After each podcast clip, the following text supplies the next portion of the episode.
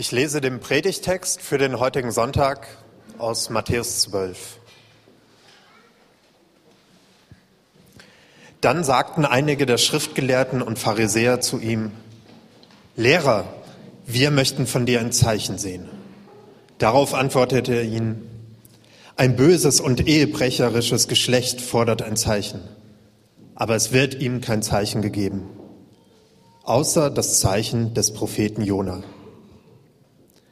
Denn so wie Jona drei Tage und drei Nächte im Bauch des Wales war, wird der Menschensohn drei Tage und drei Nächte im Inneren der Erde sein. Die Menschen aus Ninive werden beim Gericht mit diesem Geschlecht aufstehen und es verurteilen. Denn nach der Predigt des Jona kehrten sie um. Hier ist aber mehr als Jona. Die Königin des Südens wird beim Gericht mit diesem Geschlecht aufstehen und es verurteilen. Denn sie kam vom Ende der Erde, um die Weisheit Salomos zu hören. Hier ist aber mehr als Salomo.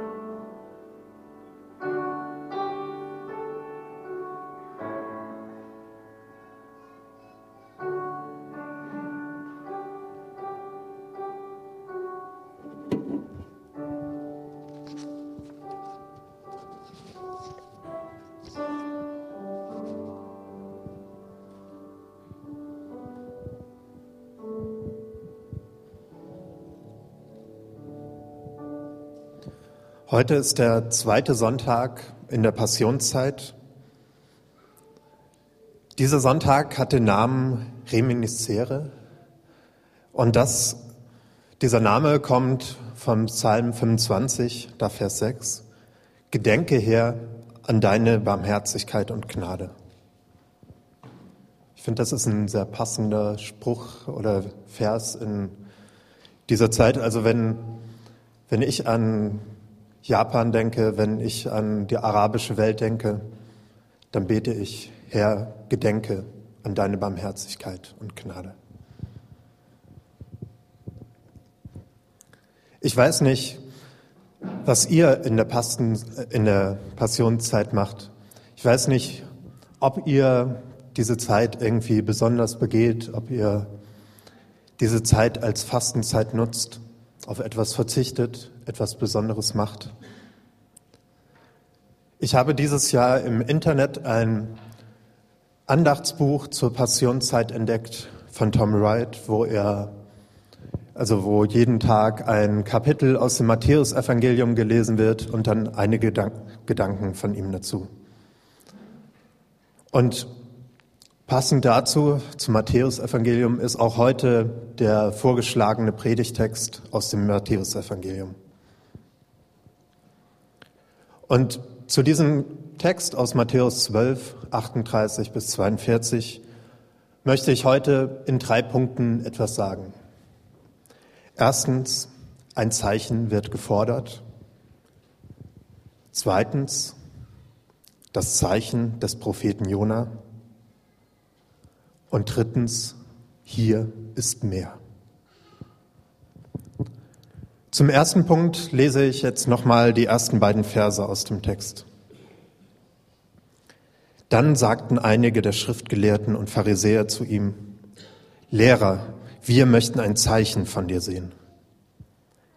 Darauf antwortete er ihnen, ein böses und ehebrecherisches, Geschlecht fordert ein Zeichen, aber es wird ihm kein Zeichen gegeben. Wie gesagt, die letzten Tage habe ich öfters im Matthäusevangelium gelesen, die ersten Kapitel und wenn ich das so lese und ich wusste schon, dass dieser Text kommen wird, da passieren Zeichen und Wunder ohne Ende die ganze Zeit. Jesus heilt Menschen, Jesus treibt Dämonen aus.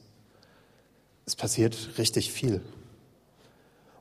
Und auch als Jesus von Johannes dem Täufer gefragt wird, ob er der Messias ist, der Versprochene, da gibt er nicht Antwort ja oder nein, sondern er verweist auf die Zeichen, die geschehen sind. Blinde sehen, Lahme gehen, den Armen wird das Evangelium verkündet. Sind doch auch Zeichen, oder? Warum wollen dann die Pharisäer und die Schriftgelehrten hier noch mehr? Warum wollen sie ein Zeichen sehen, wenn es schon so viel gab? Wenn man schaut, wie die vorher reagiert haben, dann kommt man vielleicht auf eine Fährte. Nämlich vorher sagen die mal, als Jesus Dämonen ausgetrieben hat, ja, der treibt die Dämonen doch nur mit dem Obersten der Dämonen aus. Sie wollten Jesus also testen damit. Sie wollten einen absolut sicheren Beweis, dass Jesus von Gott kommt. Sie wollten Sicherheit haben dass es ein Geschehen vom Himmel ist. Aber so ganz lauter war das auch nicht, was sie gemacht haben. Wie gesagt, er treibt die äh, Dämonen mit dem obersten Dämonen aus. Das war ihr Vorwurf. Und Jesus, wurde er wirklich von Gott gesandt? Oder vielleicht ist er mit dem Teufel im Bunde? Macht er deshalb nur diese ganzen Zeichen und Wunder? Und Jesus wird herausgefordert. Gib uns ein Zeichen, ein eindeutiges Zeichen. Was für Möglichkeiten hat Jesus hier? Entweder er verneint es, damit zeigt er, dass er nicht von Gott kommt, weil er kein Zeichen geben kann. Oder er gibt ein weiteres Zeichen, aber dann hätten die Pharisäer wahrscheinlich nur gesagt, ja, du bist mit dem Teufel im Bunde. Der hat dir die Kraft gegeben dafür. Also beides kann eigentlich für die Pharisäer den Schluss haben, der ist mit dem Teufel im Bunde. Diese Frage, die erstmal gar nicht so schlimm erscheint, die ist also indirekt eine Anklage an Jesus. Und was macht Jesus? Er lässt sich nicht darauf ein. Er dreht die ganze Sache um. Erstmal beruft er sich auf den Propheten Jona, dann projiziert er das in die Zukunft und wird selber zum Ankläger. Er klagt die Pharisäer an. Er nennt sie ein böse, böses und ehebrecherisches Geschlecht oder eine Generation, könnte man auch sagen. Sie sind böse, weil sie gegen Gottes Willen handeln, weil sie Gott nicht erkennen weil sie Zeichen haben wollen, weil sie absolute Sicherheit wollen. Und sie sind ehebrecherisch, weil sie den Glauben verweigern. Wenn man ins Alte Testament schaut, da wird Götzendienst, also die Anbetung von anderen Göttern, Gott nicht als den einen Gott anzuerkennen, das wird häufig als Ehebruch bezeichnet. Ich denke, Ehe ist hier sowieso ein gutes Bild, um zu erklären, wo das Problem bei der Sache liegt. Wenn ich von meiner Frau Beweise haben wollte, dass sie mich liebt, dann wäre, also dann ist das eigentlich keine Liebe mehr. Nämlich, dann könnte sie machen, was sie will. Wenn ich einmal misstrauisch bin, und ihr das nicht mehr glaube, dann könnte ich jedes Zeichen, jeden Beweis ihrer Liebe anzweifeln und sagen, ja, das machst du doch nur, um es mir jetzt zu zeigen, dass du mich wirklich liebst. Das, ich will einen echten Beweis. Sie könnte machen, was sie will, sie hätte keine Chance. Wenn ich ihr aber vertraue und wenn ich ihr glaube, dass sie mich liebt, dann erkenne ich immer wieder, dann erkenne ich jeden Tag Zeichen ihrer Liebe.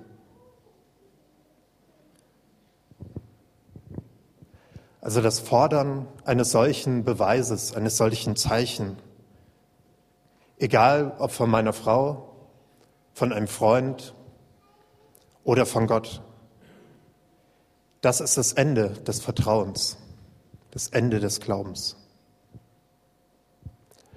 Wo Garantien verlangt werden, da ist kein Vertrauen mehr da. Wenn wir von Gott so etwas fordern, wenn wir Garantien von ihm fordern, und wenn er das geben würde, dann hätten wir ihn im Griff. Und wir würden denken, jetzt haben wir ihn verstanden, jetzt wissen wir, wer er ist, wie er ist. Jetzt sind wir uns hundertprozentig sicher. Jesus warnt uns hier vor solchen Sicherheiten. Glaube soll Glaube bleiben. Dafür braucht er keine hundertprozentig beweisbare Sicherheit. Wo stehen wir da? Sagen wir nicht auch manchmal, wenn ich Gott so richtig, wenn ich ihn einmal so richtig erleben würde, wenn er sich mir zeigen würde, dann, ja, was ist dann? Hängt da unser Glaube dran? Welche Zeichen fordern wir von Gott? Solche Zeichen, Zeichen von Gottes Gegenwart, Zeichen von Gottes Liebe, die gibt es nicht auf eine Aufforderung hin. Wir können sie nicht als Bedingung setzen, um Gott überhaupt zu folgen. Sie sind die Folge. Wenn ich mich auf Jesus einlasse, dann erlebe ich solche Zeichen. Und vor allem, ich verstehe die Zeichen, die da sind. Ich erkenne sie. Ich erkenne, dass Gott da war und dass Gott da ist. Und ich erkenne, dass Gott handelt, dass er jetzt handelt. Also kein Tu ein Wunder, dann folge ich dir, dann glaube ich an dich, sondern glaubt mir, dann werdet ihr Wunder erleben. Es gibt ziemlich viele Zeichen, die auf Gott hinweisen, die auf Jesus hinweisen. Aber ohne den Glauben können wir diese nie richtig erkennen. Wenn ich einen absoluten Gottesbeweis suche und ihn erwarte, und wenn das für mich die Bedingung ist, an Gott zu glauben, dann werde ich ziemlich lange warten müssen. Jesus geht es sowieso nie im Eigentlichen um die Zeichen, um die Wunder. Jesus war kein Zauberkünstler, der alle anderen überboten hat, der die größten Wunder, die besten Tricks gemacht hat, aus fünf Broten 5000 Leute satt gemacht oder so. Das war nicht das Zentrale, um was es ihm ging. Ihm ging es um mehr. Nicht nur um diesen kurzen, verblüffenden Effekt. Ihm ging es um eine vollständige Veränderung. Ihm geht es um unser ganzes, unser oft alltägliches Leben. Und das zu verändern und da zu wirken, das ist sehr, sehr viel schwieriger als einmal ein super Zeichen und ein tolles Wunder. Aber es ist auch nachhaltiger, es wirkt nach.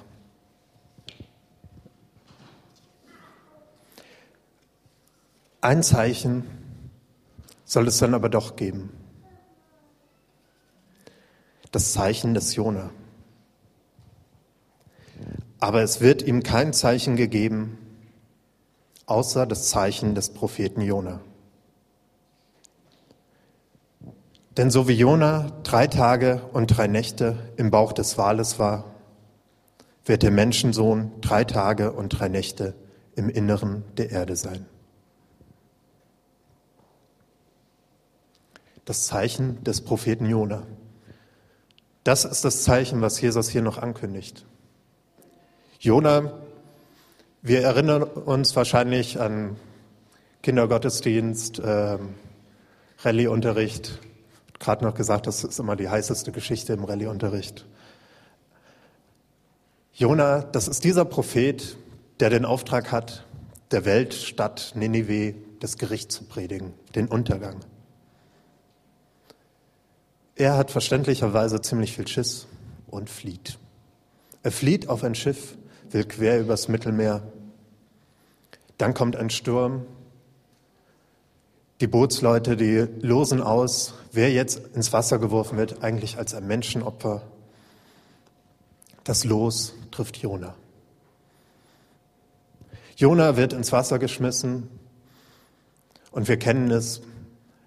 Gott schickt einen Wal, einen großen Fisch, der reißt sein Maul auf und verschlingt Jona und Jona überlebt es. Und dann nach drei Tagen im Bauch dieses Wales spuckt er ihm wieder aus ans Land. Gott bekommt, gibt Jona nochmal den Auftrag, nach Nineveh zu gehen. Inzwischen hat auch Jona das gecheckt, dass er sich davon nicht drücken kann. Er geht hin, er predigt. Die Leute hören das, die Leute sind erschrocken, sie kehren um. Und zwar nicht auf aufgrund des Zeichens, aufgrund dieses Wunders mit dem Wal, sondern aufgrund der Worte von Jona.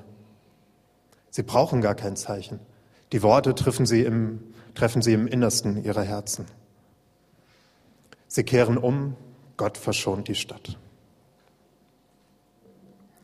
Jesus beruft sich auf diesen Propheten, auf den Propheten Jona.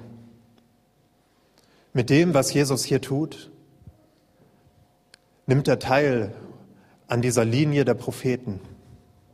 Jona predigte damals Gericht über Ninive, Jesus über Israel. Und Jesus bezieht diese ganze Geschichte, die Geschichte mit dem Wahl und Jona und der Predigt auf sich. Conny hat vor kurzem mal mit einem Nachbarsjungen ähm, in der Kinderbibel geblättert, ein paar Geschichten vorgelesen. Und dann kam auch diese Geschichte von Jona.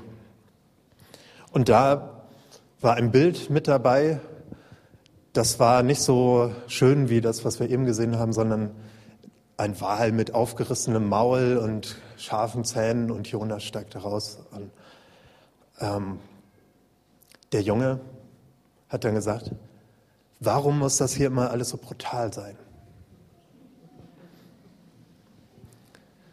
Das Erste, was ich gedacht habe, als Conny mir das erzählt hat, hm, wir sollten uns mal eine neue Kinderbibel anschaffen, die nicht so brutale Bilder hat. Sicherlich auch nicht ganz falsch. Aber dann irgendwann habe ich erkannt, der Junge hat recht, das ist brutal. Also von einem Wal verschluckt zu werden, im Inneren von dem Wal zu sein, das ist kein drei Tage Kurzurlaub. Da ist dunkel, das ist wahrscheinlich ziemlich eklig. Das bedeutete für den Propheten, das bedeutete für Jona drei Tage Dunkelheit, drei Tage Todesangst. Und das ist es, worauf sich Jesus bezieht. Drei Tage Dunkelheit. Auch Jesus ist drei Tage im Inneren der Erde. Er ist drei Tage tot. Am Kreuz stirbt Jesus, er gibt sich hin für uns Menschen, für unser Leid, für unsere Schuld. Er schmeißt sich selbst in den Rachen dieses Wales, in die Dunkelheit.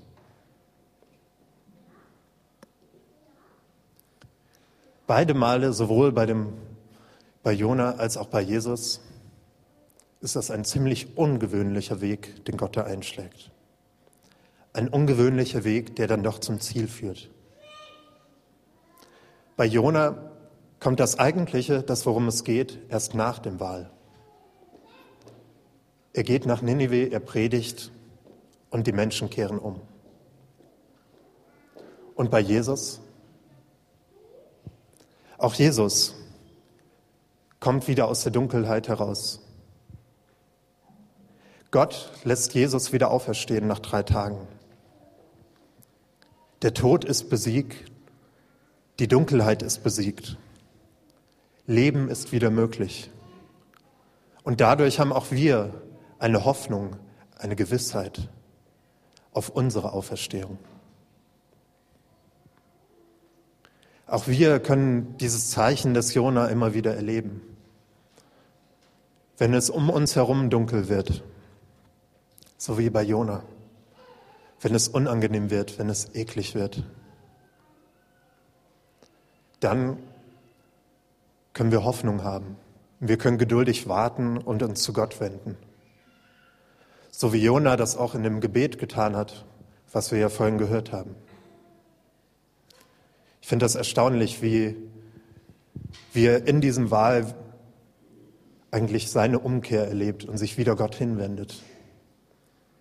Wie er erkennt, dass das, wo es jetzt so dunkel ist, dass das sein Weg zum Licht ist. Nach dem Dunkel wird es wieder hell. Der Weg durch das Dunkel führt ans Licht. Das Zeichen des Jona, Tod und Auferstehung Jesu, das ist das größte Zeichen, das Gott uns gibt. Und wer glaubt und wer vertraut, der kann dieses Zeichen erkennen, der kann es verstehen. Dieses Zeichen, Jesu Tod und Jesu Auferstehung, die fordern uns immer wieder heraus. Sie fordern uns heraus, umzukehren, eine Entscheidung zu treffen, uns zu Gott hinzuwenden. Und durch dieses Zeichen, erst dadurch ist es möglich geworden, dass wir überhaupt umkehren können. Dass nicht nur ein bestimmtes Volk und dann mal ausnahmsweise eine andere Stadt diese Möglichkeit bekommen, davon hören, sondern alle Völker, alle Menschen können umkehren. Denn hier ist mehr als Jona. Die Menschen aus Ninive werden beim Gericht mit diesem Geschlecht aufstehen und es verurteilen. Denn nach der Predigt des Jona kehrten sie um. Hier aber ist mehr als Jona. Die Königin des Südens wird beim Gericht mit diesem Geschlecht aufstehen und es verurteilen. Denn sie kam vom Ende der Erde, um die Weisheit Salomos zu hören. Hier aber ist mehr als Salomo.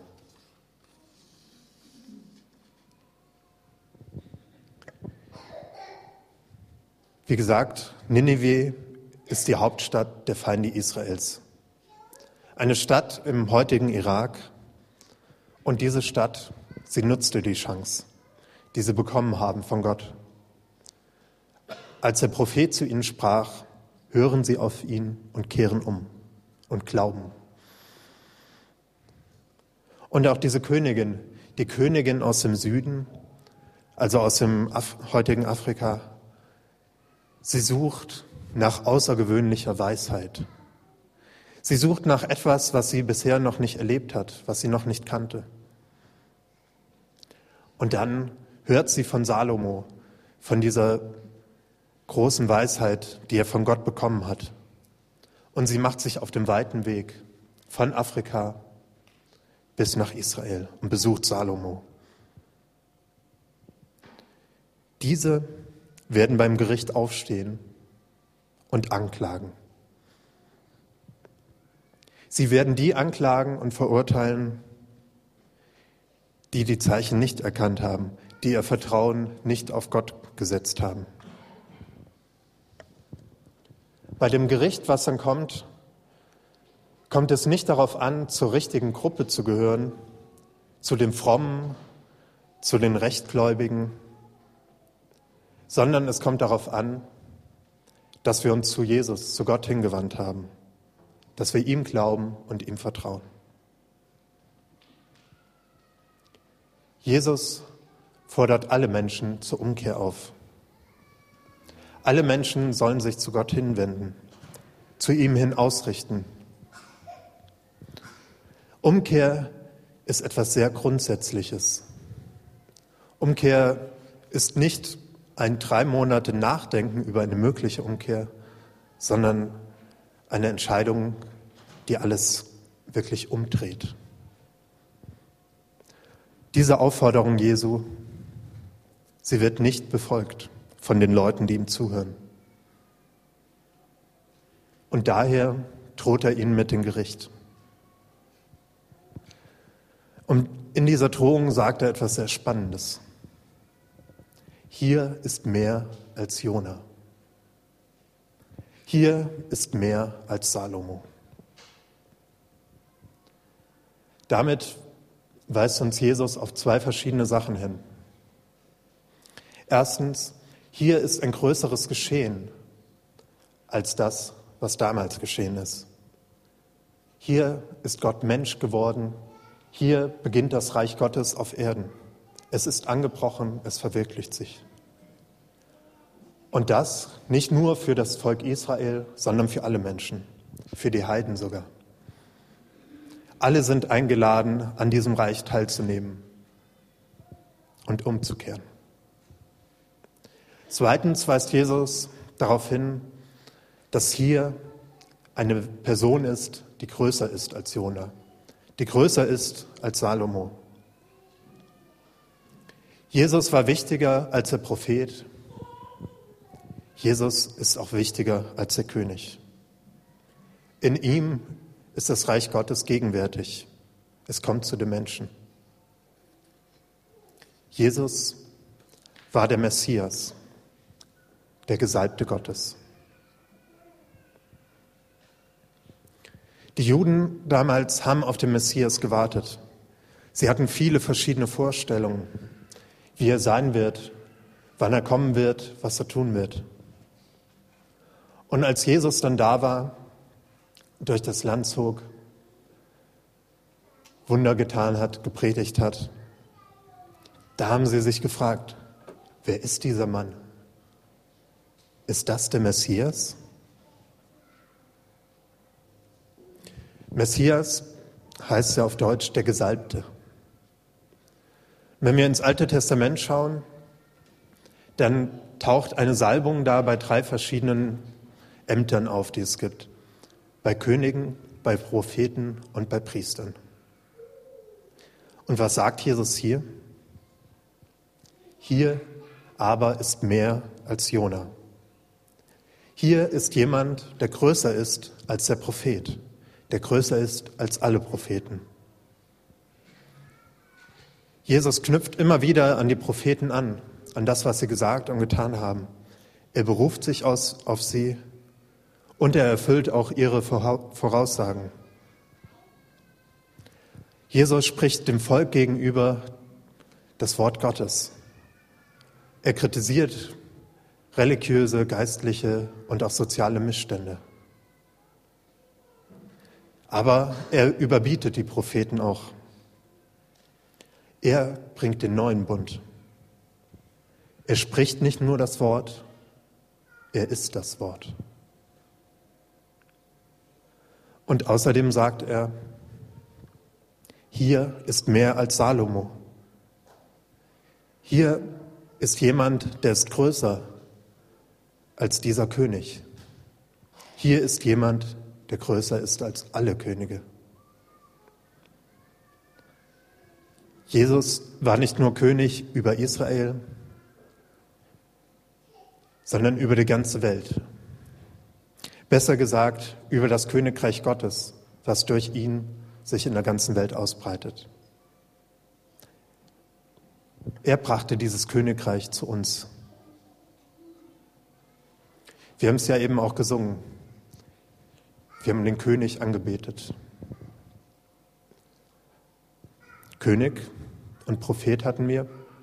Was ist mit dem Priester? Wenn wir da ein paar Verse zurückschauen, im gleichen Kapitel, im sechsten Vers, sagt Jesus einen Satz, der recht ähnlich ist wie die Sätze hier. Da sagt er, hier aber ist mehr als der Tempel. Und wer war im Tempel? Die Priester. Jesus war auch ein Priester. Er war der hohe Priester. Im Hebräerbrief können wir dazu ziemlich viel lesen, wie Jesus hohe Priester war. Und als hohe Priester bringt er nicht nur ein Opfer dar im Tempel, sondern er opfert sich selbst am Kreuz.